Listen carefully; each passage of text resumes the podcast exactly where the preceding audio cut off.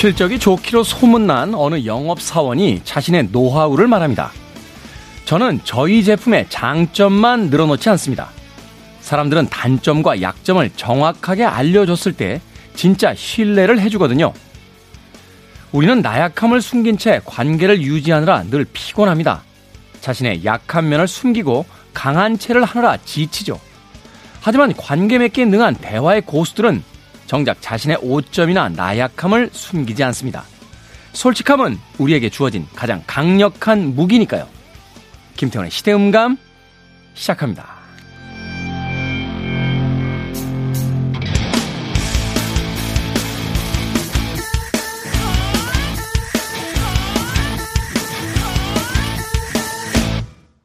그래도 주말은 온다. 시대를 읽는 음악 감상의 시대음감 김태훈입니다.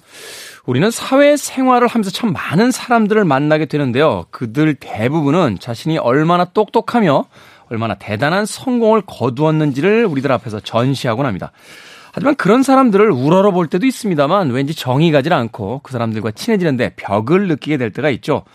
막상 우리 주변에서 가장 친한 사람들의 얼굴을 떠올려 보면 늘 만나는 자리에서 자신의 실패담을 이야기하고 자신의 아픔을 이야기하면서 서로 위로와 격려를 나누는 사이가 아닐까 하는 생각 해보게 됩니다.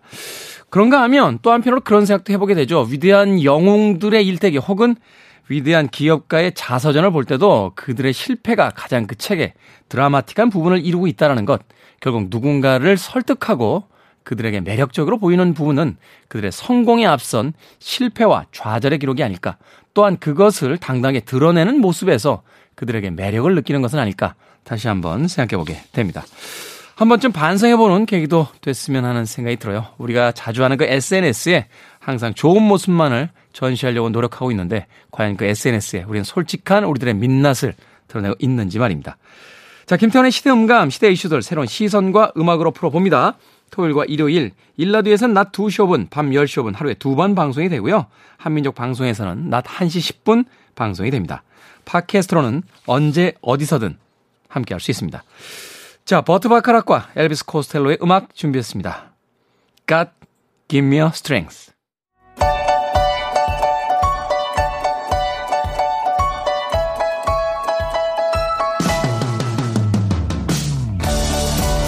우리 시대의 좋은 뉴스와 나쁜 뉴스, news good and bad, KBS 산업과학부의 정세배 기자 나오셨습니다. 안녕하세요. 네, 안녕하세요. 자, good news와 bad news 음. 두 뉴스를 각기 네.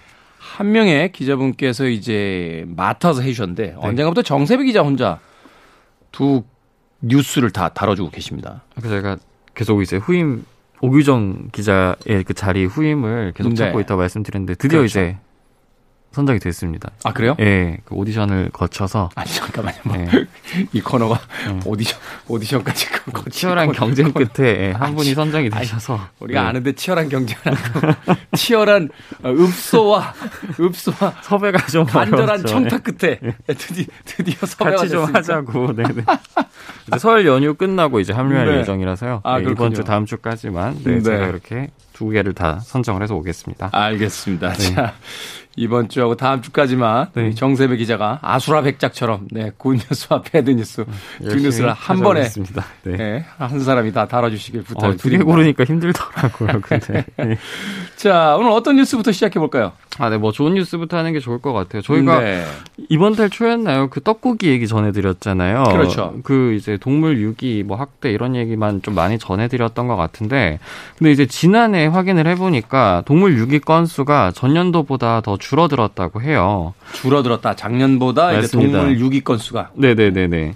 그래가지고 이게 살펴보니까 동물자유연대에서 그래서 지난해 이제 유실 유기동물 분석을 해서 이제 보고서를 냈는데 이게 동물보호관리 시스템에 이게 유기 유실 동물 같은 경우에는 이게 등록이 되는데 지난해 11만 6천 건 정도가 발생을 했다고 해요. 좀 많죠. 네. 11만 6천 건요? 네네. 물론 이제 유기뿐만 아니라 유실도 이제 쉽게 말해 잃어버리는 것도 포함이 된 거긴 한데. 어... 근데 그 전해 같은 경우에는 12만 8천 건이었다고 해요. 그러니까 만건 이상 지금 줄어들었고 비율로도 9.1%가 줄어 든 거라고 하거든요. 이 정도면 네. 사실 좀 눈에 띄는 차이긴 해요. 뭐 1, 2%가 아니라. 그래서 이 가운데 강아지 같은 경우에는 이제 전년보다 한 10.9%가 줄었고 고양이는 한 4.1%가 줄었는데 네. 이게 계속 코로나 때문에 사회적 거리두기하고 재택근무했잖아요. 그렇죠. 그러다 보니까 이제 반려동물을 키우는 이제 반려인께서 이제 집에 머무는 시간이 늘어나니까 음. 이 동물의 행동 문제 이런 것들이 좀 완화가 되면서 반려동물과 반려인 간의 갈등이 좀 완화됐다. 이런 분석을 했어요. 잠깐만요. 반려동물과 반려인의 갈등은 뭡니까? 쉽게 말하면 분리불안에 따른 소음, 뭐 물건 훼손 요런 동물들이 이제 가끔 이제 음, 문제적 음. 행동을 벌이는 경우가 있잖아요. 아니 그런 경우 있어요. 네네. 그 저도 주변에 이 애견인들 계시잖아요. 집에 들어가면 그렇게 뭐 다 물어 뜯어 놓는다고. 사실 실제로 그래가지고 농림축산식품부가 요거를 조사를 좀 해보니까 국민의식 조사를 해봤는데, 네. 뭐 이제 반려동물의 양육을 포기하거나 뭐 파양을 고려했던 양육자들을 상대로 물어보니까 가장 많은 게 27.8% 정도가 동물의 행동 문제를 꼽았대요. 네. 그러다 보니까 근데 이제 반려인이 집에 머무는 시간이 늘어났잖아요. 코로나19로 인해서. 그렇죠. 그러면 자연스럽게 이런 뭐 문제 행동이 줄어들고 그러다 보니까 반려인들도 충동적으로 이제 유기를 해야 한다는 이런 생각을 하는 것도 줄어드는 걸로 보인다. 이게 이제 동물 자유연대의 설명이고 또 이제 보통 외출이나 여행을 이제 많이 가고 과거에는 외부 활동이 늘어나는 여름철에 그래서 이제 동물이나 뭐 유실 유기가 늘어나고 겨울철에는 좀 줄어들고 이런 양상을 띄었는데 그러니까 자기들이 여행 간다고 동물들을 네네. 유기했다는 거죠. 네네. 근데 이제 외출이나 이런 여행도 잘 못 가게 되니까 뭐 양육에 따른 스트레스나 애로사항 이런 것들을 좀 덜 느끼고 그렇기 때문에 실제로 이런 계절차도 줄었다고 해요. 원래 같으면 이제 말씀드렸듯이 여름에 좀 늘어나고 겨울에 줄어드는데 이런 계절차도 줄어들었다고 합니다. 그렇군. 아니 최근에는 그 동물 호텔이라고 그래서 여행 가거나 네네. 이렇게 좀 집을 비울 때 이렇게 맡기는 곳도 굉장히 많아졌는데 거기 관계자분들 이야기 들어보니까 맡겨놓고 안 찾아가시는 분들이 그렇게 많대요. 어, 그런 경우가 많다고 하죠. 네네. 네, 근데 이게 또 남의 그 사유 재산으로 분류가 되기 때문에 한 달 두 달씩 안 찾아가시는데 그걸 또 자기들이 그 정리를 마음대로 할 수가 음, 없답니다. 네네네. 그러다 보니까 뭐 그 운영하시는 분들은 네. 금액 그러니까 말하자면 이제 그 사용료는 받지 못하고 음. 그 동물들만 이제 계속 보호를 해야 되는 이런 상황들이 네네. 펼쳐지고 왜들 그러는 거죠? 이거 처음에 동물들 입양할 때 안 알아봅니까? 그래서 실제로 통계를 또 하나가 있는데 네. 어린 동물일수록 유기가 늘어난대요. 이제 영세 개체 그러니까는 이제 한 살이 안 된 거죠. 만으로 1년이 안 된 그러니까 이제 말하자면 반려인들과 이제 유대 관계가 아직 약한 맞습니다. 네네. 네. 이게 2016년보다 2020년 그러니까 5년 만에 유기 건수가 두 배가 늘어났다고 해요. 음. 전체 연령에서 이제 차지하는 비중도 절반을 넘어섰다고 하거든요. 쉽게 말하면 아주 어린 이 반려동물들이 유기하는 경우가 상당히 많다는 건데 뭐 여러 가지 원인이 있겠지만 아무래도 이제 좀 준비가 안 된 상태에서 반려동물을 맞이하거나 이제 뭐 번식이 이루어졌을 경우에 이게 유실이나 유기로 이어질 수 있다는 거를 보여준다. 그렇기 때문에 이거를 방지하기 위해서는 이제 반려동물과 살아가는데 참 많은 비용도 들고 또 노력이 필요하다는 거를 인지를 한 상태에서 이제 반려동물을 맞이해야 된다. 좀 이런 결론이 나왔습니다. 네. 반려동물 키우시는 분들 이야기 들어보면 이게 거의 아이 키우는 거랑 똑같다고 이야기를 하시더라고요. 그냥 네. 어, TV의 어떤 동물 프로그램이나 또는 뭐 SNS 상의 어떤 사진만을 보고 그냥 예쁘다라고 이렇게 그 덥석 충동적으로 어, 예, 충동적으로 이제 거죠? 들이시는 네. 분들이 계신데 네. 이게 종류에 따라서는 뭐 하루에 거의 뭐 한두 시간 이상씩 음. 그이 말하자면 산책시켜야 되는 네네. 개들도 있고 분리불안이 심한 어, 그런 종류들도 네네. 있고 그러다 보니까 이제 직장 생활을 하고 이런 분들이 키우기가 쉽지 않은 종류들이 음. 많은데 이걸 외모만 보고 네네. 예쁘다는 이유로 그 입양을 했다가 이제 문제가 생기는 경우가 굉장히 많다. 사실 또 병원비가 드는 경우가 예상외로 너무 병원비가 많이 나와서 이제 뭐 반려동물을 유기하고 이런 경우가 또 있잖아요. 이런 그러니까 부분도 분명히 좀 잘 알아보셔야 돼요. 젊은 네. 세대들이 그냥 귀엽다라고 해서 네네. 그 들였다가 이게 병원비나 뭐 사실은 어릴 때 드리게 되면 네. 그 주사 비용부터 시작해서 이게 어마어마하니까 부담하기 어렵죠. 네네. 거기서 이제 그 포기하는 경우들이 많다라고 하는데 이게 네. 살아있는 생명입니다. 좀 생각을 좀 깊게 하고 네, 동물들을 좀 드려야 되는 게 아닌가 하는 음. 또 생각이 듭니다. 휴가지 여름에 가면요. 그 강아지하고 음. 고양이들이 굉장히 많습니다. 바닷가 이런 데 네, 유기되어 있는 그 강아지도 굉장히 많아요. 그게 막 야생개로 변하기도 하고요. 네네. 또 제가 바닷가에 그 사시는 분 몇 분 아는데 아, 여름철이 되면 그렇게 음. 고양이들이 들어온대요. 들어와서 음식들 주시고 음. 잘 관리하시다가 이제 다른 분들에게 이렇게 가는 경우도 있는데 아무튼 이러지 맙시다. 네. 자, 이번 주 bad news 어떤 뉴스입니까? 아, 네, 저희가 뭐 동물은 또 좋은 뉴스를 전해드렸는데, 네. 이제 또 사람과 관련해서 나쁜 뉴스가 있어요. 잠깐만요. 근데 네. 이 뉴스도 사실 좋은 뉴스라고 하기 좋은 뉴스라고 하기 또 어렵죠. 네. 네. 9.몇 퍼센트 네. 줄긴 했습니다만, 뭐 계속해서 유기 유실 동물들이 늘어. 아, 정말 좋은 뉴스 찾기가 어려웠어. 그러네요. 네. 네. bad news 어떤 뉴스입니까? 네. 가정 내 노인 학대 사건이 늘어나는데 네. 이것도 이제 코로나19로 인해서 사람들이 집에 머무는 시간이 길어지면서 이거는 반대로 이제 가정 내에서 이제 학대 사건이 발생을 하고 있다고 해요. 얼마 전에 한 80대 노인이 이제 아들이 두렵다면서 영하의 날씨인데도 신발도 안 신고 양말만 신은 상태로 집에서 도망쳐 나온 그런 일이 있었거든요. 네. 이게 한 노인이 이때 8일 날 지난 8일 날 있었던 일인데 동네 슈퍼마켓으로 들어왔대요. 근데 이제 주인이 맞이를 해 보니까 외투도 안 입고 신발도 안 신은 상태여서 다행히 이분이 좀 마음씨가 좋으신 주인분이셔서 음. 손도 좀 주물러서 녹여드리고 뭐 슬리퍼도 꺼내드리고 뭐 마실 것도 드리고 요렇게 해서 알고 보니까 인근 아파트에서 하시던 분이었대요. 이제 80대 노인분이셨는데 함께 사는 50대 아들이 이제 술에 취해서 해코지를 할까봐 도망쳐 나왔다고 하셨어요. 이게 밤이고 최근에 계속 추웠잖아요. 사실 이번 달 들어가지고 계속 추워요. 지금 네, 지금도 춥고 오늘 유난히 춥습니다. 네. 네. 영하 5도 정도 되는 날씨였다고요, 당시의 기온이. 근데 이제 신발도 아까 말씀드렸지만 신지 않은 상태로 집에서 도망쳐서 마트로 들어간 거죠. 그래서 이제 경찰과 이제 사회복지사의 도움으로 지금은 이분이 이제 노인 보호 쉼터에서 머무르고 있고 정황을 좀 알아보니까 네. 아들한테 이미 뭐 여러 차례 욕설도 듣고 위협도 당하고 이런 상태셨다고 해요. 그렇기 때문에 본인은 좀 따로 살고 싶다 이런 뜻을 밝히셨다고 하는데 뭐 술을 마시고 아들 이분이 이유 없이 뭐 욕설을 한 일이 여러 차례 있었다고 해서 이제 경찰이 이제 노인복지법 위반 혐의로 이 50대 아들을 입건해서 조사를 지금 진행하고 있는 상태입니다. 어떻게 이게 진행이 됩니까? 그럼 이후에 이 노인 학대 사건 같은 경우는 이게 우리 뉴스로 다루질 않아서 그렇지. 네네. 사실 우리 사회에서 지금 가장 큰 문제 중에 하나잖아요. 네네. 고령층들이 계속 늘어나고 있기 때문에. 네네. 또 그리고 고령층들이 사실은 우리나라 같은 경우는 그 자녀 세대들에게 음. 뭐 교육부터 시작해서 이 경제적인 어떤 기여를 많이 하기 때문에 네네. 나이가 들었을 때 사실 맞습니다. 자녀들이 부양을 하지 않으면 음. 이 경제적으로 독립하기가 굉장히 쉽지 않은 상황들인데. 그렇죠. 네네. 네. 그 말씀하신 대로 이제 안타깝게도 지금 계속 이렇게 노인 학대 사건이 늘고 있어요. 이제 2017년에 한 4,600건 정도가 발생이 됐는데 네. 2020년에는 6,200여 건 정도 발생을 했다고 해요. 그리고 이 중에 한 90% 정도는 가정 내에서 이제 발생을 하고 있는데 좀 증가세가 빠르죠. 이게 뭐 단기적으로는 코로나19 영향도 있을 수 있는데 아무래도 뭐 노인 수명이 평균 수명이 길어지면서 노인 인구 자체가 많아진 것도 좀 상당히 큰 이유고요.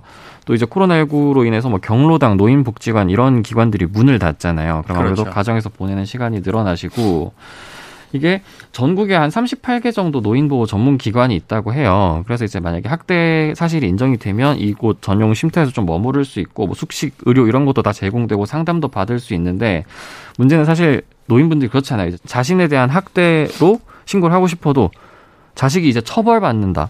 또는 사회적으로 지탄을 받게 될 것이다. 이렇게 생각하시면 막상 그걸 잘 못하게 되세요. 그렇죠. 꺼리게 되거든요. 그렇기 때문에 좀 주변인들의 적극적인 신고가 좀 중요하다고 하는데요. 일종의 징후 같은 게 있다고 하더라고요. 예를 들어서 뭐 주변 에서 지켜봤는데 갑자기 없던 뭐 상처가 생기셨다거나 네. 큰 소리로 다투는 소리가 들렸다. 또는 노인분들 같은 경우에는 영양 상태가 좀 갑자기 안 좋아져 안, 안 좋아지신 것처럼 보인다. 이런 경우 또는 이제 요양원 등 시설에 이제 어떤 분이 입소를 하셨는데 가족이 또 한참 동안 연락이 안 온다. 이런 경우도 좀 주의 깊게 봐야 되고요. 특히 뭐 알코올 의존증이 있거나 좀 정신 건강에 문제 있으신 이런 분들을 자녀로 두고 있는 노인분들이 좀 특히 위험하다고 합니다. 네.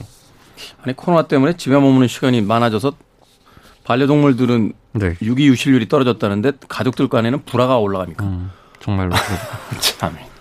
가족들께 사실 이런 기간 동안 평소에 못했던 이야기도 하고 이러면 좋을 텐데 뭐 그렇지 않지 않겠죠. 네. 네. 사실은 이제 우리나라의 어떤 그 뭐 문화라면 문화랄 수 있는데 이 노인 문화뿐만이 아니라 이제 그 기성 세대들도 사실은 이제 자녀들 그 교육비 양육비에 너무 많은 지출들이 음. 이루어지잖아요. 그러다 보니까 나이가 드셔서 경제력이 이제 없을 때 독립할 수 있는 어떤 그런 능력들이 없다 보니까 음. 사실 경제적으로 이제 의존하게 되면 어 이런 일들이 더 많이 생기지 않을까 하는 또 생각이 네. 듭니다. 아. 어떤 방식으로든 뭐 국가에서 보조를 해주는 방식으로라도 네, 그 노년의 경제적 어떤 자립과 독립이 좀 이루어져야 되는 게 아닌가 하는 또 생각 아직까지는 뭐 이제 기관이나 시설 이런 것도 좀 더 늘어나야 되는 게 맞고요. 아까 음. 말씀드렸듯이 전국에 지금 38개밖에 없는 그런 상황이거든요. 네. 주변인들이 좀 관심을 갖고 적극적으로 네. 신고를 좀 해야겠네요. 아파트 네. 단지라든지 뭐, 뭐 옆집 상황 정도는 알 수가 있는 그렇죠, 거니까 그렇죠. 네. 대력적인 오며 가며 마주치시니까 네. 이런 분들은 조금만 좀 주의를 갖고 좀 관심 있게 지켜봐 주시는 게 뭐 감사하죠. 알겠습니다. 자 지금까지 뉴스 굿앤배드의 KBS 산업과학부 정세배 기자와 함께했습니다. 고맙습니다. 감사합니다.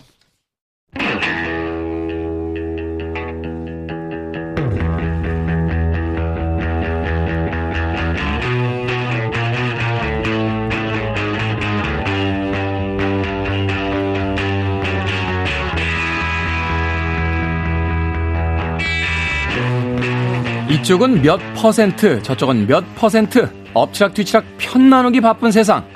여기 100% 모두를 위한 음악이 있습니다. 우리 시대의 음악 이야기, 시간을 달리는 음악. 김경진 평론가 나오셨습니다. 안녕하세요. 네, 안녕하세요. 자, 2022년에는 처음 만나는 것 같은데, 이제 앨범으로 치면 1번, 첫 번째 트랙, 인트로부터 이제 듣는 기분이 듭니다. 자, 새 계획 뭐 이런 거 있으십니까? 아니요. 그러니까 난 그래서 김경진 씨가 좋아요. 나 나하고 비슷해. 우린 뭐 이렇게 새해 계획 이런 게 없잖아요. 네. 원대한 계획은 원대한 실망만을 줄 뿐이다. 너무 허무주의적 아니에요? 아니 그럼 왜 없으신 겁니까? 네? 왜 없으신 거예요? 아 그냥 음. 편안하게 그냥 하루하루 버티자. 그냥 이거죠 뭐. 신년에 별다른 계획 없는 김경진 평론가와 함께 시간을 달리는 음악, 우리 시대의 음악 이야기 나눠보도록 하겠습니다. 오늘은 어떤 주제를 가지고 또 어떤 음악들을 들어볼까요? 네, 지난주에 그 아주 멋진 영화가 하나 개봉을 했어요. 저는 네. 굉장히 재밌게 봤는데, 네. 어, 스티븐 스필버그가 처음 뮤지컬 영화를 만들었다고 해서 화제가 되고 있는 네. 웨스트 사이드 스토리. 아직도 극장에 상영 중이니까요. 그렇죠. 네. 이 영화 뭐 많이들 아시겠지만 이 영화가 원래 브로드웨이 뮤지컬이 원작이고 네. 첫 번째로 영화화됐던 게 무려 60년 전 1961년에 개봉했던 웨스트 사이드 스토리가 있었죠. 그리고 이제 두 번째 리메이크가 이제 이번 스필버그의 영화였던 건데 60년 만에 이제 리메이크가 된 거죠. 네. 네. 어, 오늘은 그 1961년 버전의 음악들을 쭉 음. 들어보겠습니다. 야, 이 60년 전 저도 사실은 그 극장에서 이제 스티븐 스필버그의 웨스트 사이드 스토리를 보고 나서 집에 돌아가서 이 61년 제작된 웨스트 사이드 스토리를 다시 봤어요. 네. 다시 봤는데 네. 야, 이게 과연 60년 전에 만들어진 영화인가 하는 생각이 들 정도로. 맞습니다. 놀랍더군요. 카메라 촬영부터 네. 편집, 뭐, 안무, 배우들의 연기까지. 그러게. 더군다나 뭐, 이번 작품에서도 고스란히 그 음악들이 사용이 됩니다만, 이, 번스타인하고 그 손드하임의 음악은 정말 네. 최고였던 것 같아요. 맞습니다. 어. 저는 그 작년, 그러니까 연말에 스필버그의 웨스트 사이드 스토리가 개봉한다고 해서 61년 영화를 정말 오랜만에 다시 봤어요. 똑같은 생각을 했습니다. 이야, 네. 이렇게 세련됐었나? 어. 막 굉장히 놀라고 또 굉장히 감동을 하면서 네. 봤는데 그러면서 이제 들었던 생각이 야, 아무리 스필버그라고 해도 이거 이거를 이거 잘못 선택한 거 아닐까? 그러니까. 굉장히 그 기대감이 낮아지더라고요. 음. 근데 이 스필버그 영화 보면서 어, 어떤 생각이 들었냐면 몇몇 아쉬운 지점은 분명히 있긴 했지만 네. 와 진짜 잘 만들었다. 음. 어 말하자면 61년 버전의 확장판 같은 느낌이랄까. 네. 그리고 이제 좀 보다 이제 더 화려한 그런 그 촬영이라든지 뭐 의상이라든지 어 여러 요소들이 이제 그 영화 보는 재미를 즐겁 그 느끼게 했는데 네. 어 아쉬웠던 거는 이게 이제 다들 아시다시피 섹스피어의 로미오와 줄리엣을 원작으로 한 작품인 거잖아요. 그렇죠. 이제 말하자면 사랑해서는 안 될 두 가문의 네. 그 남녀가 사랑에 빠지는 이야기. 그렇죠. 고전의 섹스피어의 이야기가 네, 결국은 이제 비극으로 이제 결말을 맞게 되는데 어 이런 이야기 이 로미오와 줄리엣의 이 비극적인 사랑 이야기가 2022년이라는 이 현재 시점에서 과연 얼마나 그 공감을 얻을 수 있을까 하는 음. 부분 그런 지점을 많이 느꼈어요. 그래서 그 여러 그 커뮤니티나 뭐 이런데 이제 올라오는 의견들을 보면 도대체 이게 말이 안 된다. 감정이입을 할 수가 없다. 이게 사실 이틀 동안 일어나는 이야기거든요. 근데 그렇죠. 네. 이틀 동안 첫눈에 만나서 사랑에 빠지고 뭐 결혼까지 하고 또 두 집단이 이제 반목을 하다가 이제 부딪히게 되고 거기서 이제 또 발생하는 비극 이게 이제 지금 이 시점에서 받아들이기에는 굉장히 그 거리감이 있다라는 이야기를 굉장히 많이 받습니다. 사실 이제 낭만이 사라진 거죠. 네. 어, 한눈에 반해서 그 다음 날 바로 결혼식을 올리는 두 남녀 이야기가 나오니까. 네. 네.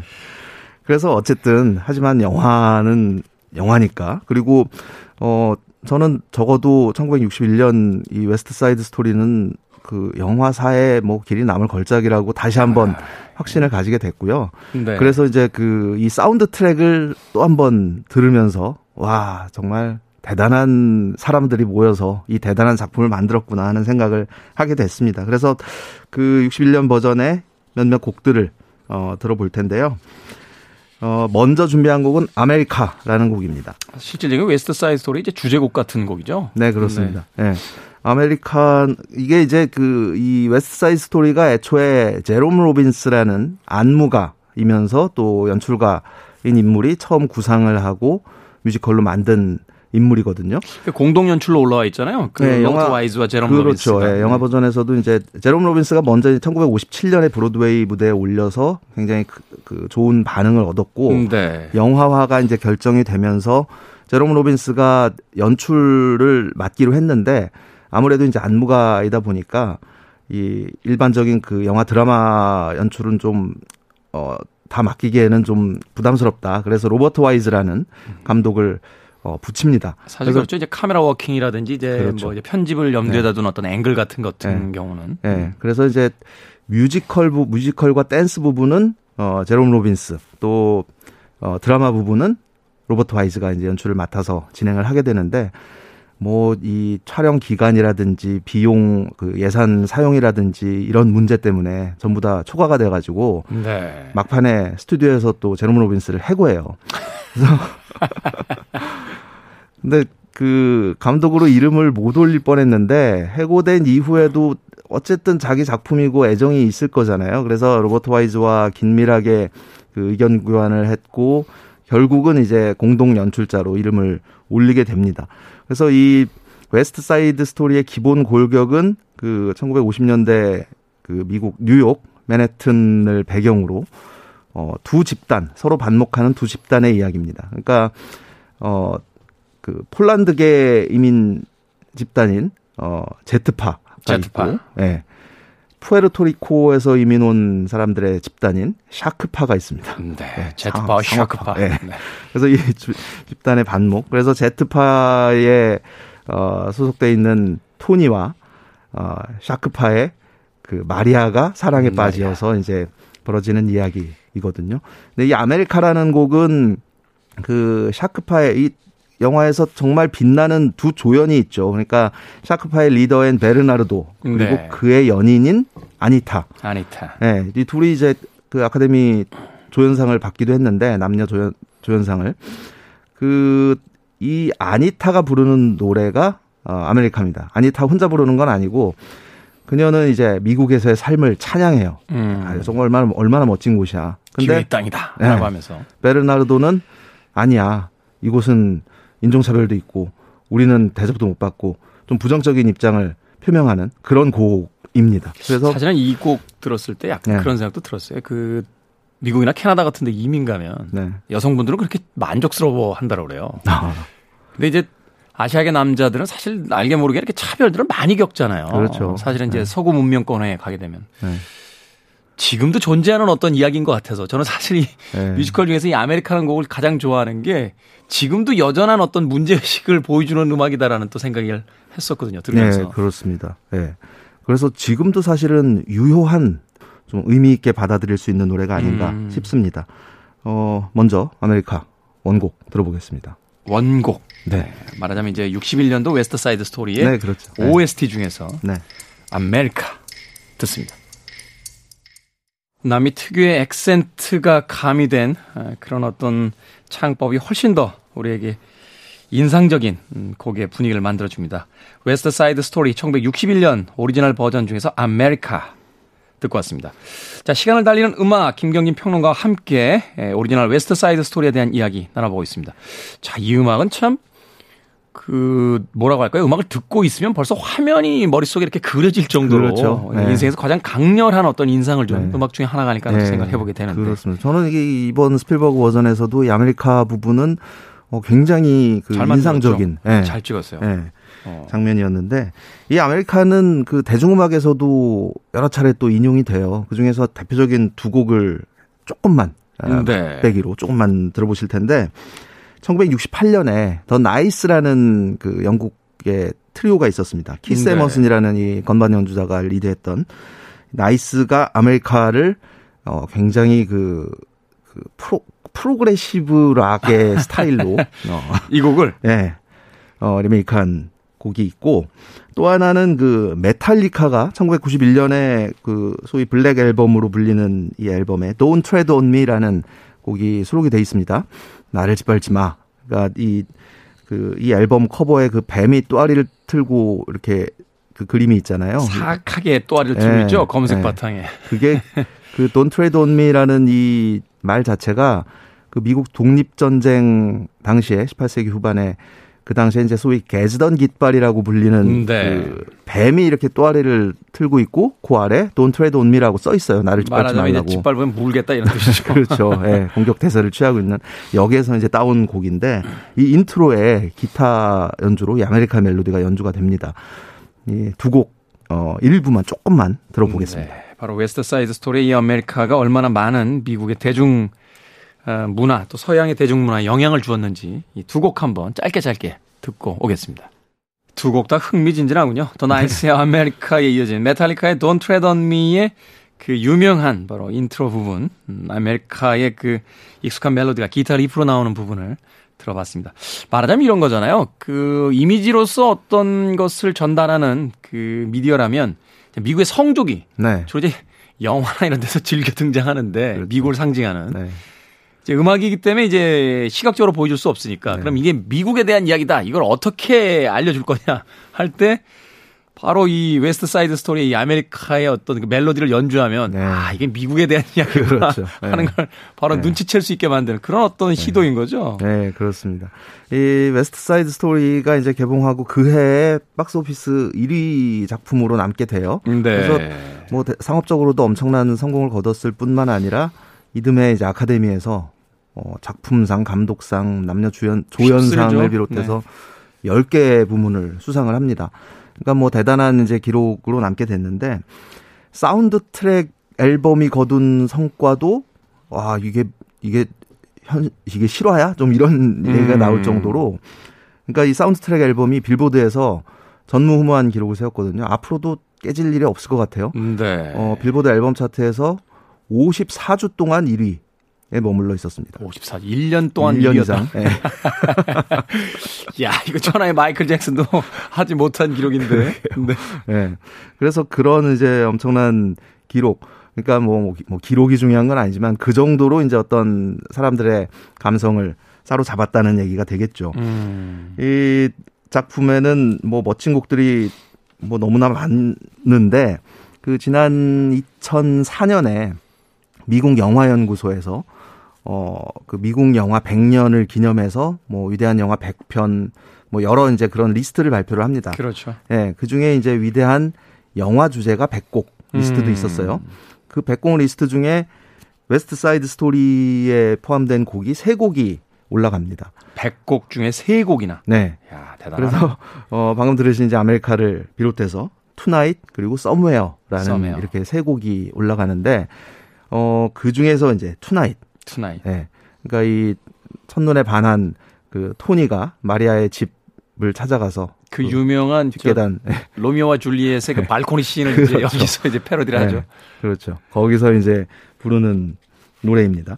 사실 그 이 아, 아까 이제 아카데미 얘기도 했지만 두 남녀 주연 배우들은 상을 못 탔어요. 그러니까 음. 나탈리 우드하고 그 리차드 베이머, 리차드 베이머 이, 이 둘이 주연을 맡았는데 저는 상을 못 받은 이유가 둘이 직접 노래를 하지 않았기 때문이 아닌가 하는 생각을 합니다. 아, 그럴 수 네, 있겠네요. 대역 가수를 썼어요. 에, 에, 에. 네. 그래서 특히 이제 나탈리 우드의 목소리를 대신해서 노래한 사람은 마니 닉슨이라는 인물인데 마니 닉슨. 이 마니 닉슨은 그 할리우드에서 가장 유명한 대역 가수로 잘 알려진 인물이에요.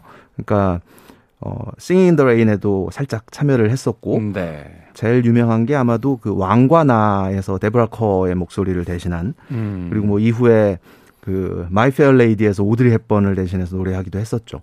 이 나탈리 우드의 목, 영화에서 나탈리 우드의 목소리는 노래 목소리는 다 마니 닉슨이라고 보시면 됩니다.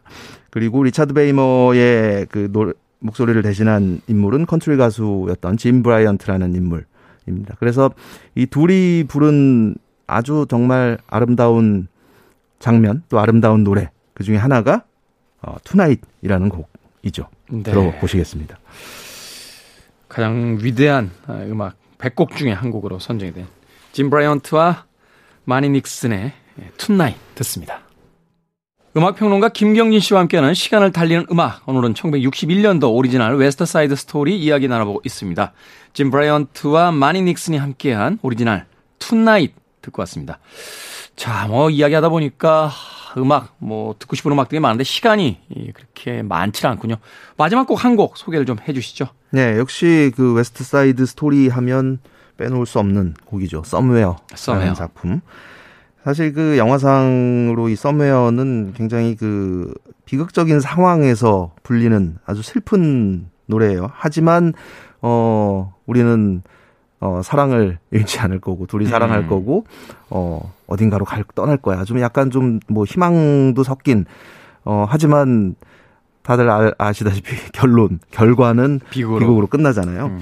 근데 이 그 61년 버전 Somewhere를 두 남녀 주인공이 불렀다면 스필버그 버전에서는 요 부분이 또 다르게 해석이 돼서 그 61년 버전에서 아니타 역할로 역할을 맡았던 리타 모레노가 아흔 살의 나이로 다시 출연을 해서 어 그 중요한 역할을 맡습니다. 그리고 네. 이 Somewhere를 스필버그 버전에서는 이 어, 리타 모레노가 노래를 하게 되죠. 저도 영화 보고서 자료 찾아보고 깜짝 놀랐는데 나이가 90이시더라고요. 네, 네. 아흔이신데 극 속에서 노래를 제일 잘하세요. 네, 그 Somewhere 정말 가슴 아픈 사랑 노래 역시 짐 브라이언트와 마니 닉슨의 목소리로 들어보겠습니다. 네. 오늘 West Side Story 중에서 그 마지막 곡으로 짐 브라이언트와 마니 닉슨이 다시 한번 호흡을 맞춘 Somewhere 들으면서 김경진 음악평론가와 작별 인사 나누겠습니다. 내일 또 좋은 음악들 부탁드립니다. 네. 고맙습니다. 저도 이 곡 들려드리면서 어, 인사드리겠습니다. 지금까지 시대음감의 김태훈이었습니다. 고맙습니다.